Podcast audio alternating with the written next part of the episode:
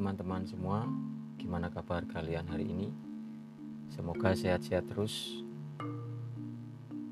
Kali ini saya akan mencoba menceritakan secara singkat tentang Kerajaan Demak pada tahun 1526-1527. Fatahillah menjadi tokoh muslim yang memiliki peran penting dalam sejarah perjuangan Nusantara melawan bangsa penjajah ia adalah aktor yang berjasa mengusir Portugis dari pelabuhan perdagangan Sunda Kelapa.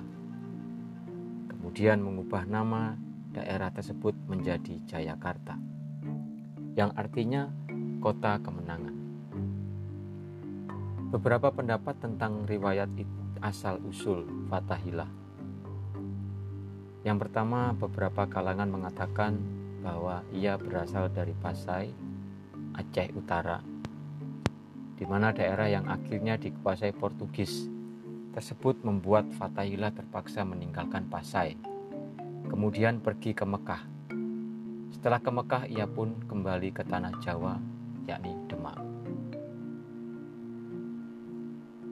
Yang kedua ada pula kalangan yang mengatakan bahwa Fatahillah itu merupakan putra dari Raja Mekah yang menikah dengan putri Raja Pajajaran. Pendapat hampir semua serupa menyebut Fatahillah dilahirkan pada tahun 1448 dari pasangan Sultan Syarif Abdullah Maulana Huda, pembesar Mesir keturunan Bani Hashim dari Palestina, dengan Nyai Roro Santang, putri dari Raja Pajajaran Raden Manah Rasa. Dikarenakan cukup banyak pendapat tentang asal-usulnya, Fatahillah diperkirakan menginjakkan kakinya di tanah Jawa pada tahun 1525, di mana waktu itu ia juga telah menyadari adanya ancaman tentang kehadiran Portugis yang telah difasilitasi oleh kerajaan Pajajaran melalui perjanjian Padrau tahun 1522. Raja itu Prabu Surawisesa.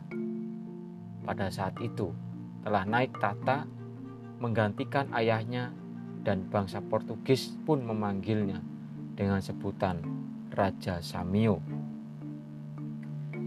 Dan waktu itu Raja Sunda menyepakati perjanjian persahabatan dengan Raja Portugis dan memutuskan untuk memberikan tanah di Mulut Ciliwung sebagai tempat berlabuh kapal-kapal mereka. Selain itu juga Raja Sunda berjanji jika pembangunan benteng sudah dimulai, maka dia akan menyumbangkan seribu kalung lada kepada Portugis.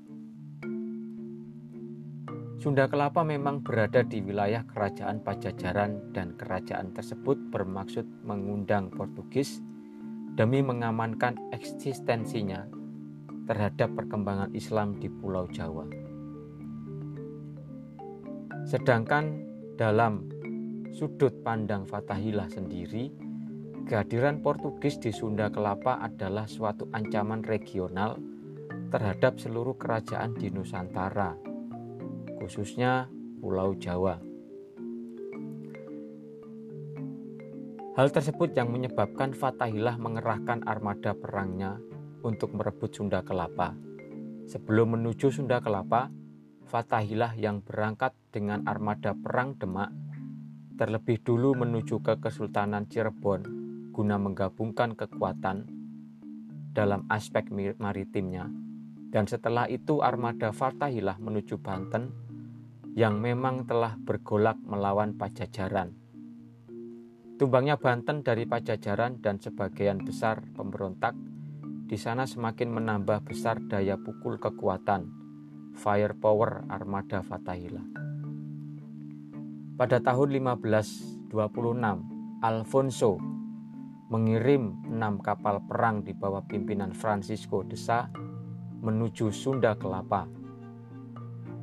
Kapal yang dikirim adalah jenis galeon yang berbobot hingga 800 ton dan memiliki 21 24 pucuk meriam Armada itu diperkirakan membawa prajurit bersenjata sebanyak 600 orang dengan lengkap.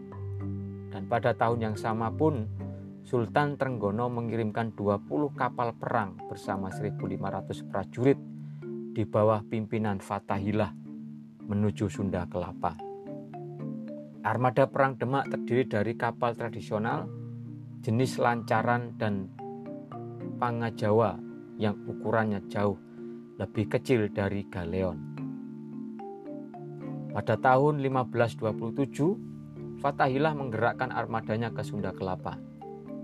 Sementara itu pasukan Banten secara bertahap menduduki wilayah demi wilayah Pajajaran dari arah dari arah barat. Pasukan Cirebon bergerak menguasai wilayah Pajajaran bagian timur Jawa Barat dalam kondisi itu, Sunda Kelapa telah dipertahankan oleh kerajaan Pajajaran secara kuat, baik di darat maupun di laut. Setelah melalui pertempuran sengit pada 22 Juni 1527, armada perang yang dipimpin Fatahillah akhirnya berhasil menaklukkan Portugis. Pasca kemenangan tersebut, Fatahillah didaulat menjadi gubernur di Sunda Kelapa dan Fatahillah pun mengganti nama Sunda Kelapa menjadi Jayakarta yang merupakan cikal bakal lahirnya kota Jakarta. Terima kasih. Sekian.